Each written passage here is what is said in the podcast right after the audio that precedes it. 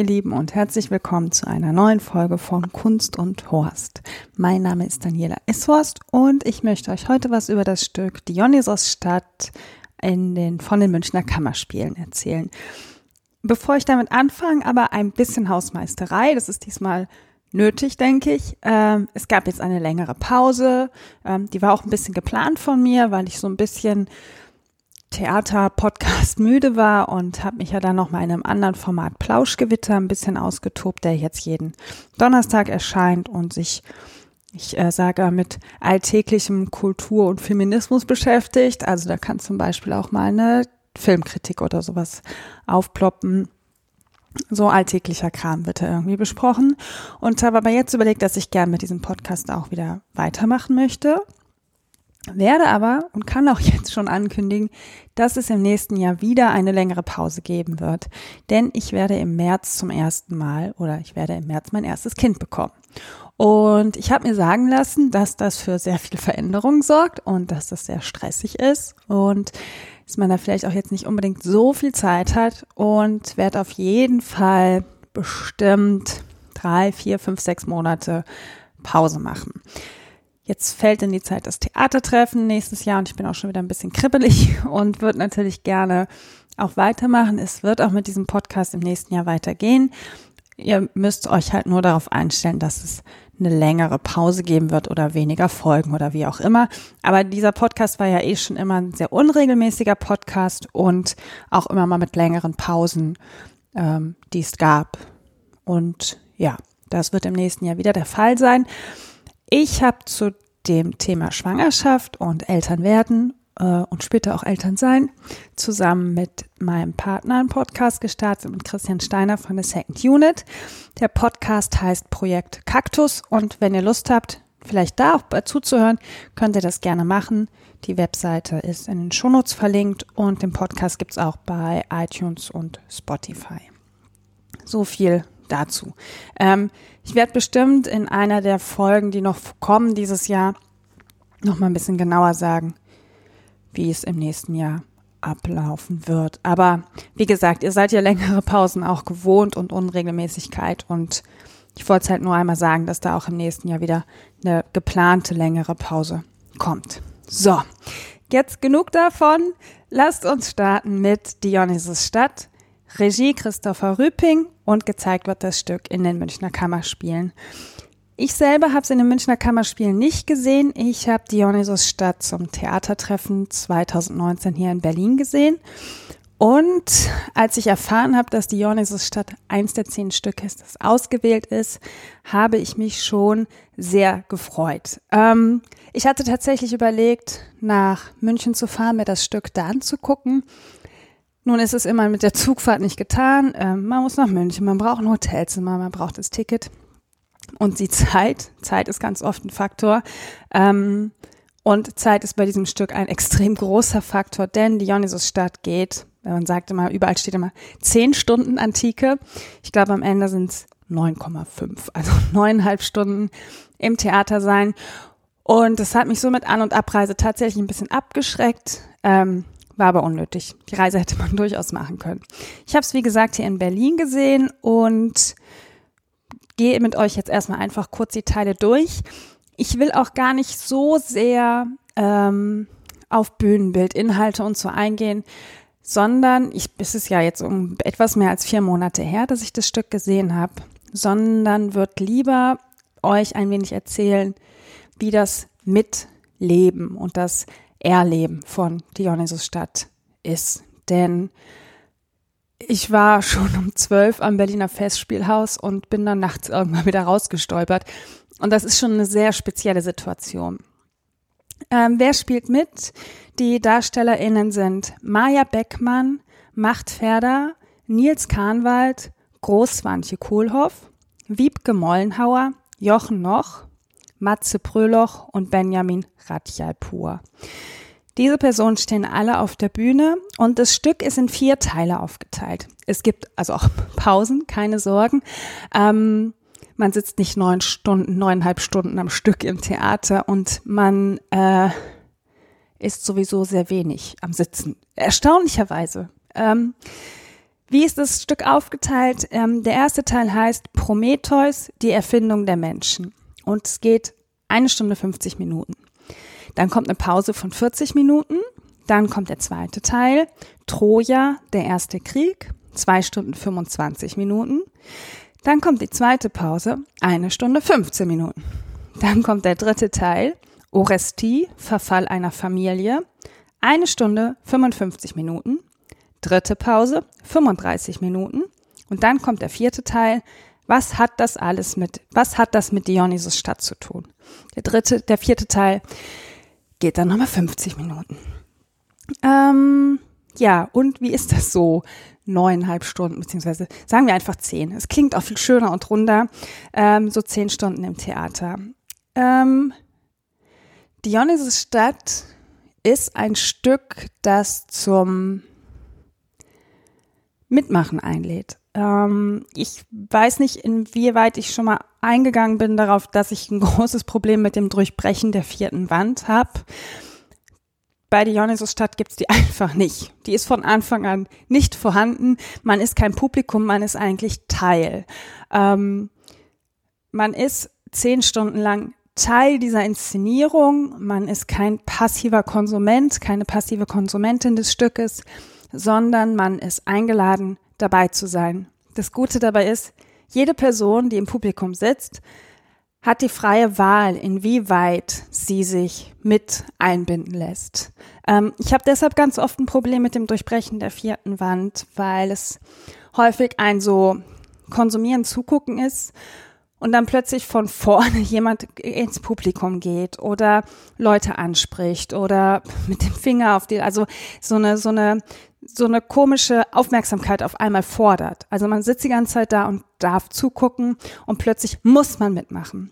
Und das passiert bei Dionysus Stadt nicht, denn die vierte Wand ist quasi von Anfang an durchbrochen und es ist nie unangenehm. Mir war es zumindest nie unangenehm. Und das war so das Erste, was sich bei mir eingestellt hat, kein Konsument dieses Stückes zu sein, sondern Teil des Stückes zu sein. Und so geht es dann bei Prometheus auch los. Der Darsteller Nils Kahnwald kommt vorne an den Bühnenrand. Es ist ein unglaublich junges Ensemble. Bis auf Jochen Noch, der schon ein Stückchen älter sind, sind es doch alles ähm, jüngere DarstellerInnen. Und Nils Kahnwald, das war übrigens der zweite Abend, an dem Dionysus Stadt gespielt wurde, also Tagabend, denn der zweite Tag. Sie haben es den Tag davor auch gespielt. Ich glaube, das waren direkt zwei Termine hintereinander. Ähm, Nils Kahnwald kommt vorne an die Bühne und erklärt jetzt, wie der Abend so laufen wird. Das heißt, er spricht direkt zu uns. Er gibt uns eine Einweisung, wie dieser Tag zwischen ihm oder dem Ensemble und uns und allen Beteiligten, dem Licht, alle Menschen, die quasi da sind, äh, an der Garderobe, in den Pausen, wie dieser Tag für uns alle verlaufen wird. Und ähm, was auch auf uns zukommt. Das heißt, wir kriegen jetzt eigentlich schon mal so eine kleine Einleitung. Da wäre zum Beispiel Rauchen. Viele Raucher im Publikum, Nils Kahnwald, ihr könnt auf die Bühne kommen und rauchen. Wir haben hier eine Bank stehen, da ist so eine Lampe. Wenn die rot leuchtet, dürft ihr nicht auf die Bühne. Wenn die nicht leuchtet, könnt ihr hier hochkommen, rauchen. Ich kann auch so auf der Bühne rauchen, steckt sich da eine Zigarette an, sagt, ihr könnt das auch, wenn ihr euch auf die Bank setzt, aber ihr müsst irgendwas anziehen. Hier ist so ein Sack irgendwie damit so Kostüm, einen Helm oder so einer gelben Weste und sagte, das nennen wir am Theater szenisches Rauchen. Das heißt, die Leute konnten während dem ganzen Tag immer mal wieder auf die Bühne gehen und sich eine Zigarette rauchen.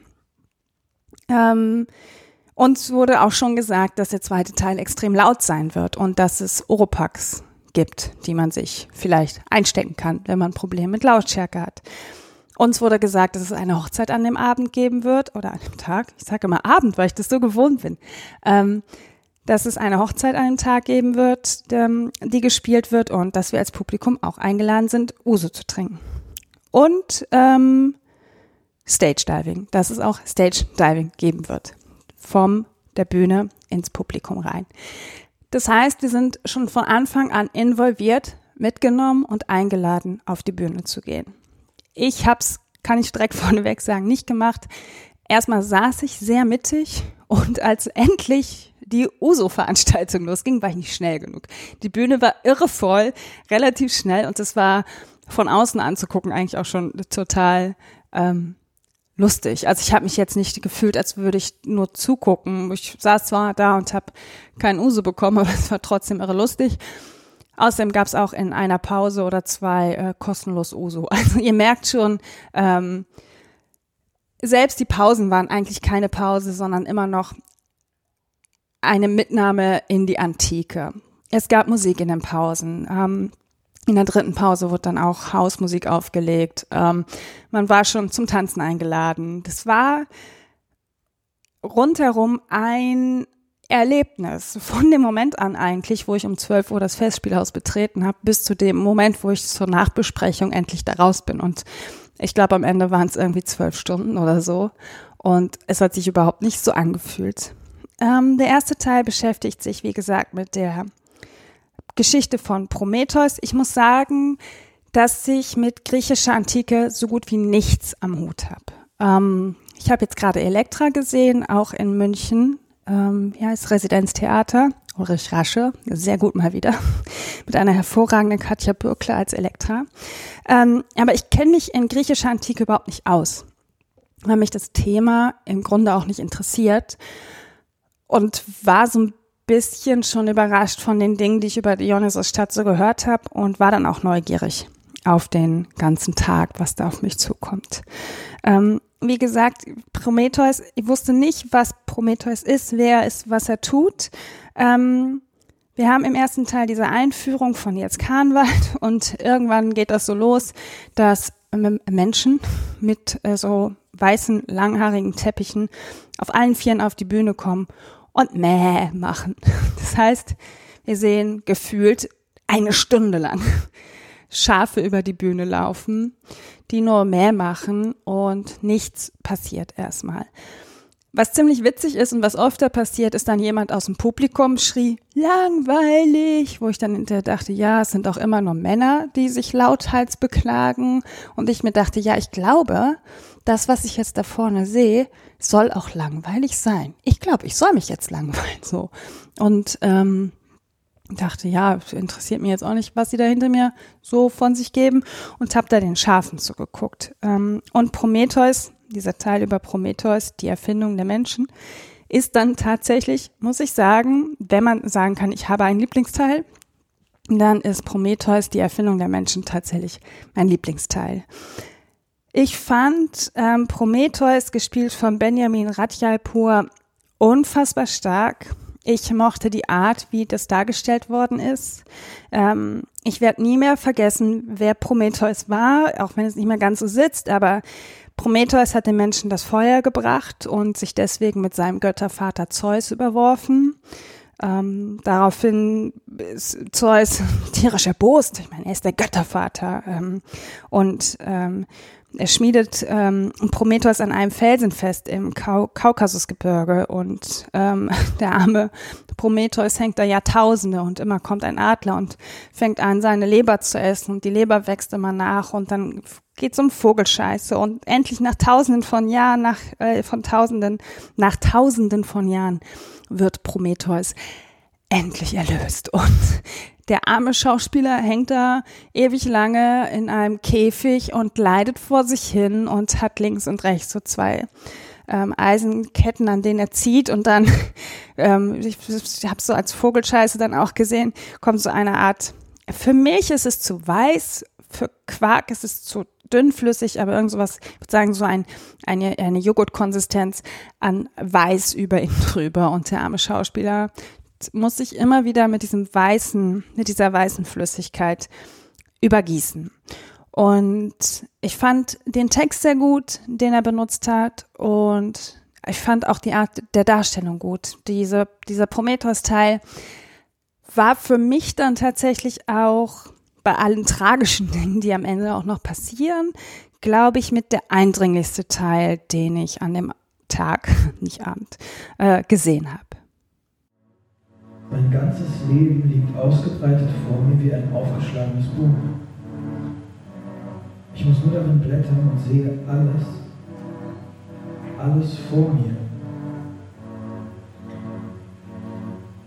Ich kenne jede Frage, die ich stellen werde und jede Antwort, die ihr gebt. weiß um jede Fügung, um jeden Riss, um all mein Handeln und um alles, was aus ihm entsteht.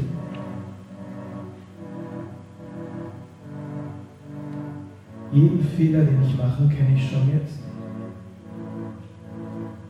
Und jeden Mensch, den ich ins Unglück stürze, sehe ich schon jetzt vor meinem inneren Auge fallen. Es gibt nichts, was ich dagegen tun kann. Nichts. Ja, dann ist man dann schon über drei Stunden fast oder knapp drei Stunden mit der ersten Pause im Theater. Und nachdem Prometheus und die erste Pause uns entlassen haben, in den zweiten Teil, ähm, müssen wir uns mit dem Krieg von Troja beschäftigen. Troja, der erste Krieg.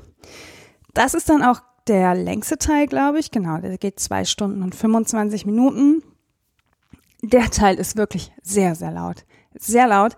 Ich habe mir keine Europax genommen, bin dann, also ich vertrage es auch, es ist okay, aber es war schon so, wow, okay, da kommt jetzt echt Kraft von vorne ins Publikum rein. Ähm, neben mir saß eine Frau, die hat sich immer die Ohren zugehalten, weil sehr laut Musik gespielt wird und ein Schauspieler im Bühnenbett sitzt und die ganze Zeit Schlagzeug spielt. Es wird unheimlich viel mit Licht gearbeitet und die SchauspielerInnen, ich meine, das wäre der Teil, wo sie dann auch Schrift, glaube ich, auf den Körpern tragen. Ähm, auch da wieder muss ich sagen, Trojanischer Krieg, ja, ich weiß, da ist irgendwer irgendwo mit irgendeinem Pferd vor irgendeinem Tor gestanden und dann geht dieses Pferd da rein und dann ist Krieg und dann ist auch mein Wissen über Troja und über den Krieg auch schon wieder vorbei. Ähm, wenn ich mich recht erinnere, sehen wir einen trojanischen Krieg ohne ein trojanisches Pferd. Das fand ich ganz interessant. Es wird müsste mich jetzt enttäuschen. Ich kann mich nicht erinnern, ein Pferd in der Inszenierung gesehen zu haben, auch keins aus Holz oder so. Ähm, aber es ist schon ein Ritt durch den Trojanischen Krieg. Denn ähm, es wird natürlich viel gesprochen, viel mit Text gemacht, aber es steht auch ein Schauspieler ganz lange ähm, mit einem Mikrofon, was so von oben, das Mikrofon kommt von oben von der Decke nach unten und der schnappt sich so das Mikrofon und äh, spricht immer wieder und dann kamen die und die und machten dies und also kann, kann, kann den Text gar nicht mehr ähm, auffassen. Es geht minutenlang, 10 Minuten, 15 Minuten, 20 Minuten. Auch mega interessant, denn das Stück dauert so lange, dass ich jegliches Zeitgefühl einfach komplett verloren habe. Ähm, es hätte mich auch nicht gewundert, wenn irgendwie zwei Tage vergangen sind, als wären, wenn ich da rausgekommen wäre. Ähm, oder also ich war völlig zeitlos und kann deswegen auch total schlecht einschätzen, wie lange die einzelnen Teile der vier Teile am Ende gedauert haben. Aber es wird halt in einem irren Tempo mit einem irren Krach und viel Licht und Projektion und durch diesen trojanischen Krieg geradezu geritten. Das fand ich ganz interessant, weil eben am Ende dieses trojanische Pferd steht. Ähm, Troja wird zerstört. Und jetzt passiert was, wo ich, ich weiß gar nicht warum, wo ich Christopher Rübing aber wirklich sehr dankbar für bin. Denn Troja wird besiegt, die Trojanerinnen werden besiegt, die Männer werden ermordet, die Kinder teilweise auch, die Frauen sind die, die überleben. Und in dem Stück haben wir jetzt die Darstellerin Maja Beckmann, Großwantje Kohlhoff und Wiebke Mollenhauer, die Troja eigenhändig zerstören. Und das fand ich ganz interessant, dass äh, darauf verzichtet worden ist, kräftig schwitzende, muskelbepackte Männer auf die Bühne zu schicken, um Troja zu zerstören, sondern das übernehmen die drei Schauspielerinnen. Ähm, das ganze Bühnenbild ist, ich, ich würde so ein bisschen wie ein Stahl Pax Ikea-Regal beschreiben und dass man immer so quadratische, wie so kleine Tonscheiben hat, die die Frauen jetzt mit dem Hammer da rausschlagen und währenddessen erzählen, wie ihre Männer sterben, wie Troja besiegt wird, ähm, wie sie auch leiden müssen. Und am Ende steht dann Groß Kolow allein auf der Bühne und Jochen Noch kommt dazu. Ähm, ich weiß jetzt nicht, wie groß der Altersunterschied zwischen den beiden ist, aber ich würde ihn jetzt mal locker auf 30, 40 Jahre, 30 auf jeden Fall tippen. Und man könnte jetzt die Frauen ähm, auf dem Rücken liegend, halbnackt ähm, besiegen lassen. Gerne auch durch ältere Schauspieler. Ich meine, das sehen wir nicht nur permanent im Film, das sehen wir auch gerne an Theatern, wie alte Männer sich auf junge Frauen stürzen und sie besiegen und vergewaltigen und äh, die Frauen leiden ohne Ende. Und auf all das verzichtet diese Inszenierung. Denn bei allem Leid, was den Trojanerinnen jetzt widerfährt, bleiben sie auf eine seltsame Art und Weise autonom. Jochen Noch setzt sich hinten hin. Großwandche Kohlhoff steht vorne und ähm, es wird jetzt klar, dass diese beiden Menschen, dass sie verheiratet werden sollen mit ihm und wir sehen aber wir sehen, dass es eine schlimme Situation für sie ist, aber wir sehen auf der Bühne keine körperliche Auseinandersetzung. Das ist was, worauf die Inszenierung in großen Teilen überhaupt verzichtet, auch wenn es um Morde geht. Zum Beispiel äh, in der Antike wurde anscheinend viel gemordet. Ich meine, das ganze Leben, die Welt besteht aus vielen Morden, die so passieren. Und ähm, es wird darauf verzichtet, eben genau das darzustellen. Die ähm, drei Darstellerinnen stehen zwischendurch auch da und sagen, wir sind besiegt, ich habe nur noch mein Kind auf dem Arm ähm, und bleiben dabei, aber trotzdem immer noch stark und werden nicht, auch körperlich nicht, niedergemacht auf der Bühne. Und da muss ich sagen, bin ich wirklich froh drum und habe auch an dem Tag dann zum ersten Mal gemerkt, so krass, man kann das auch anders machen. Man muss junge Schauspielerinnen nicht immer äh, auf die Bühne werfen und sich draufschmeißen und sie schreien lassen und sie leiden lassen und das ich konnte die Not der Frauen auch so spüren, ohne dass ich das alles sehen musste, weil sie haben ja gesagt, was da los ist. Und ja, ich habe es schon gesagt, ich war da unfassbar froh drum, dass man sich entschieden hat, das so eben zu machen. Ich habe letzte Nacht was geträumt. Aha. Ja. Es war ein Traum, der rückwärts lief. Ah ja? Ja. Griechische Schiffe mit löchrigen Segeln, dem Bauch voll von Leichen und Schätzen und blutenden Kriegern, lösten die Taue und stachen rückwärts in See vom heimischen Hafen. Tage, Monate, Jahre segelten sie, rückwärts und gegen den Wind. Von Zeit zu Zeit tauchten noch löchrigere und manchmal gar brennende Schiffe aus dem Wasser auf und schlossen sich der rückwärts segelnden Flotte an. Danach gab es wieder eine längere Pause, eine Stunde 15 Minuten. Man konnte was essen, was trinken.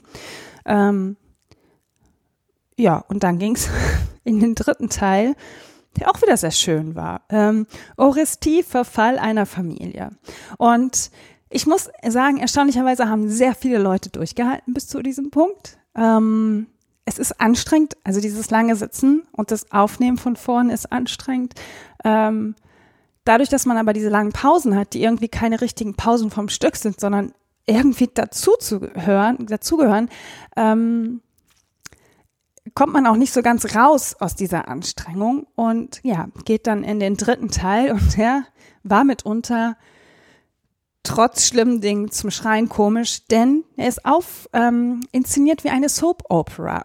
Ähm, total schön. Es setzt Musik ein, Orestie, Verfall einer Familie, steht dann schon oben auf der Leinwand in schöner, ich glaube, goldener Schrift, so ein bisschen schnörkelig.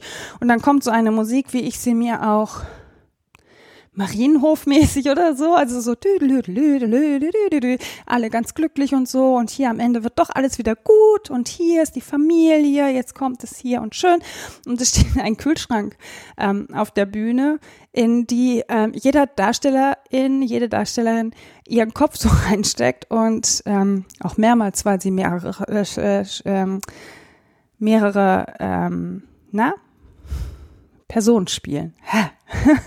also, äh, und dann steht unten immer der Name der jeweiligen Person, die sie sind. Und das ist irre witzig, weil dann diese Musik kommt und man ist eigentlich auch schon von diesem trojanischen Krieg so erschöpft und jetzt geht's weiter und wir sehen halt dem Verfall dieser Familie zu und was ähm, natürlich das Highlight dieser ganzen Oresti-Verfall einer Familie ist, ist die Hochzeitsfeier, weil plötzlich das Publikum, und es waren bestimmt 20, 30, 50, 60 Leute auf der Bühne, es war irre voll im, äh, auf der Bühne und unten im Parkett irre leer auf einmal und du merkst es auch schon, alle warten nur noch da drauf. So gerade die jungen Leute sind nach vorne gestürmt.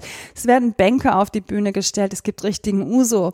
Und ähm, da gab es wirklich ein paar sehr witzige Momente, weil die Leute noch lange auf der Bühne sind und die DarstellerInnen zwischen den Zuschauern dann so spielen und irgendwann, es war jetzt schon der zweite Abend, hat Nils Kahnwald seine Stimme verloren. Der konnte wirklich nur noch flüstern und mir war das schon fast unangenehm, aber seine KollegInnen haben dann auch oft so gelacht, weil das eine ganz komische Situation war.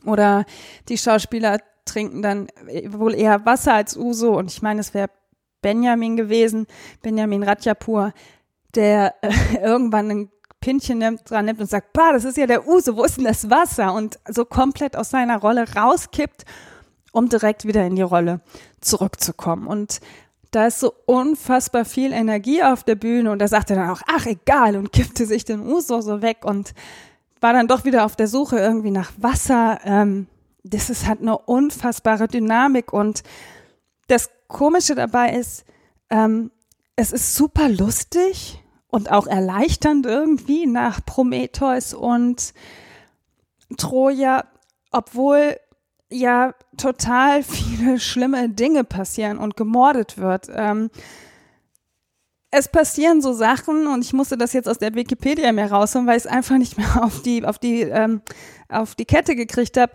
Nach zehnjähriger Belagerung fällt Troja. Auf der Heimfahrt wird Agamemnon, der in dem Stück auch mitspielt, durch einen Sturm auf die Insel Kreta verschlagen, wo er drei Städte gründet. Zwei davon benennt er nach Orten in seiner Heimat, der dritte gibt er zum Andenken an seinen Sieg den Namen Pergamon. Kurz darauf kehrt er zusammen mit der trojanischen Seherin Cassandra nach Mykene zurück. Dort wird er von seiner Frau Clymanestra und ihrem Geliebten Aigistos im Bad erdolcht, als Strafe für die Opferung Iphigenies.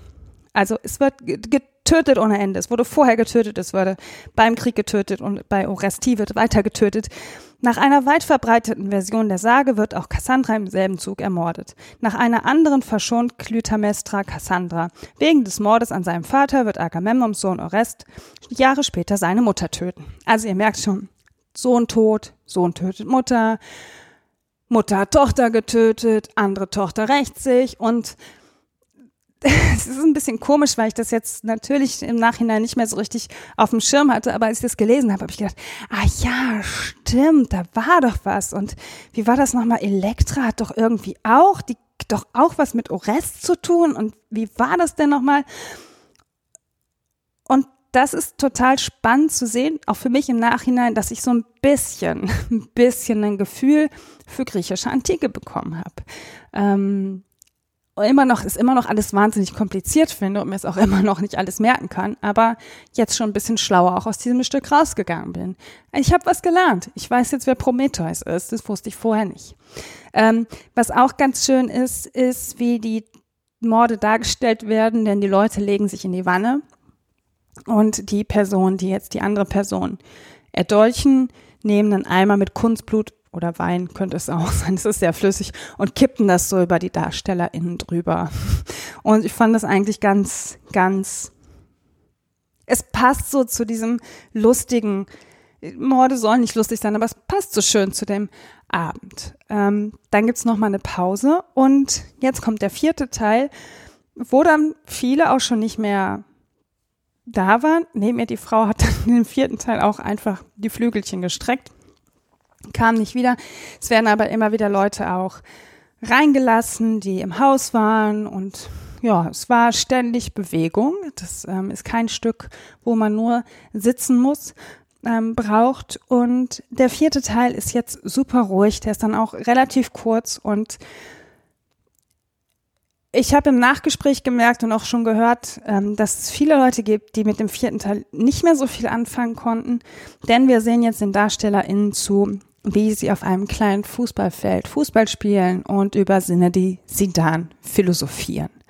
Ähm, und irgendwann geht eine Scheibe auf, die jetzt der Sonne, Sonne oder Mond sein könnte. Und die Leute setzen sich hin und gucken dieser Scheibe zu und alles wird ganz ruhig. Das Publikum wird ganz ruhig. Ähm, die DarstellerInnen werden ganz ruhig. Und was aber ganz schön ist, sie setzen sich mit dem Rücken zu uns hin. Das heißt, sie gucken jetzt mit uns auf diese Scheibe. Und das ist ganz spannend, wenn man auch da wieder das Gefühl hat, man ist mit dabei. Wir haben ein gemeinsames Erleben mit den DarstellerInnen, denn wir gucken jetzt nach über äh, neun Stunden dieser Scheibe zu, wie sie da aufgeht. Und das hat, für mich war das ein schöner Moment, um dann auch mal endlich den Abend so ausklingen zu lassen. Ähm, ja, dann war Feierabend. Dann war Feierabend. Dann waren zehn Stunden Antike vorbei und den Leuten hat's, glaube ich, sehr gut gefallen. Ähm, ich bin danach noch zum Nachgespräch gegangen. Ähm, fand das auch sehr schön, die Leute nochmal so zu sehen. Ähm, und hatte auch für mich so, ich war erstaunt, dass noch so viele auch zum Nachgespräch geblieben sind, weil sie dann doch ein langer Tag war für alle, für die Leute auf der Bühne, für die Leute hinter der Bühne, neben der Bühne, äh, draußen im Foyer. Also alle haben einen langen Tag und das scheint aber was zu sein, was alle auch irgendwie eint. Niemand ist böse, wenn der andere erschöpft ist. Ähm, und das war auch was, was Christopher Rüpping dann sagt im Nachgespräch. Er wollte dieses Stück gerne machen und ihm war aber auch klar, es geht nur, wenn alle mitziehen, denn es muss ja auch Leute geben, die die ganze Zeit da sind und die Requisite machen, die die DarstellerInnen versorgen, die ähm, beim Kostüm helfen, Licht, ähm, Regie, also alles muss ja besetzt sein. Das ganze Haus muss das mittragen. Und das, den Eindruck hatte ich im Festspielhaus auch. Ähm, ich kenne jetzt, es ist ja ein sehr großes Haus, ich kenne jetzt nicht die Kammerspiele aber ich hatte das Gefühl, diese Dynamik erfasst auch das ganze Gebäude und ist jetzt nicht etwas, was nur auf der Bühne passiert. Und ich glaube,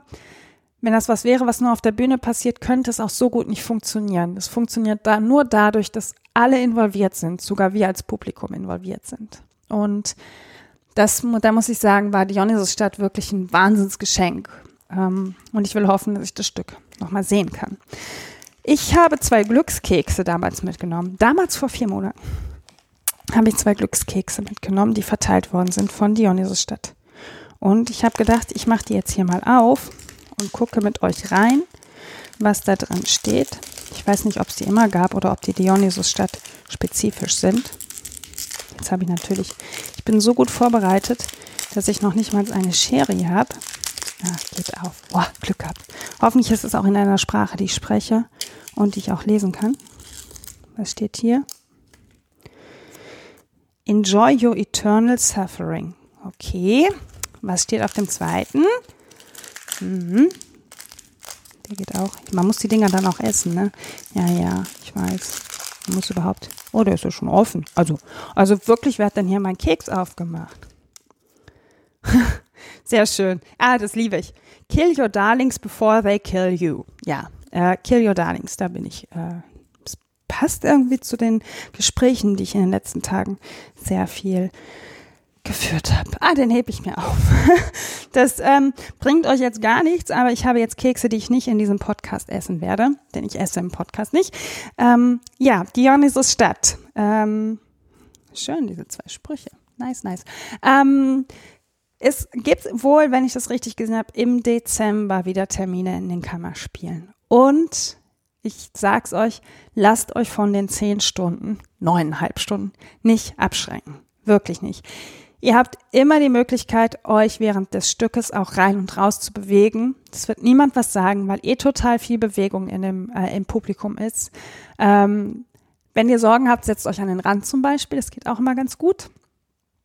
Und die Zeit geht wirklich, wirklich schnell vorbei. Und ich will hoffen, dass ich es irgendwie nochmal irgendwann vielleicht zu irgendeinem Gastspiel schaffen, mir das Stück anzugucken, ähm, weil es schon wirklich sehr viel Freude gemacht hat. Und ich muss auch sagen, Christopher Rüpping, ich habe den zu dem zu Theater und Netz gesehen und jetzt auch da bei dem Nachgespräch, ist halt auch einfach ein netter Typ. So, es macht, ähm, ich weiß nicht, ich habe manchmal, ich weiß nicht, inwieweit das Ensemble, die DarstellerInnen, die jetzt da mit ihm spielen, dann auch mit ihm zusammen daran gearbeitet haben. Aber ich habe schon auch das Gefühl, dass die Leute dahinter stehen, was sie da vorne machen. Und das gibt mir auch ein gutes Gefühl und fand, dass es bei allem Morden und Totschlagen und Kindsmord ähm, immer noch eine sehr ähm, emanzipiert ist nicht das richtige Wort, aber dass man in all dem Leid davon absieht, auch Leute auf der Bühne zu demütigen. Ich habe manchmal das Gefühl, es gibt Stücke, die ich mir angucke, die auch darauf ausgelegt sind, Machtverhältnisse innerhalb eines Ensembles zu zeigen. Ähm, große Stars, die es auch gerne ausnutzen, ähm, gerade Jüngeren und auch Frauen gegenüber. Das Gefühl habe ich bei der Produktion einfach nicht. Und das macht mir unendlich viel Spaß, mir das anzugucken. Also, wenn ihr Bock habt auf Antike und auf wirklich allumfassenden Tag, Abend, je nachdem wann es spielt, es lief wohl auch schon mal nachts irgendwie, dass es erst abends angefangen hat und dann bis morgens um vier oder fünf ging, ähm, macht es. Es macht total viel Spaß. Ähm, und man verschenkt auch nichts, wenn man früher geht. Es sind ganz viele, also einige sind dann doch neben mir, die Person ist zum Beispiel auch früher gegangen. Und ich finde, das ist auch okay. Wenn einer nicht mehr mag oder nicht mehr kann, kann man auch immer nach Hause gehen. In dem Sinne, ich wünsche euch allen eine kunstvolle und gute Zeit. Bis bald!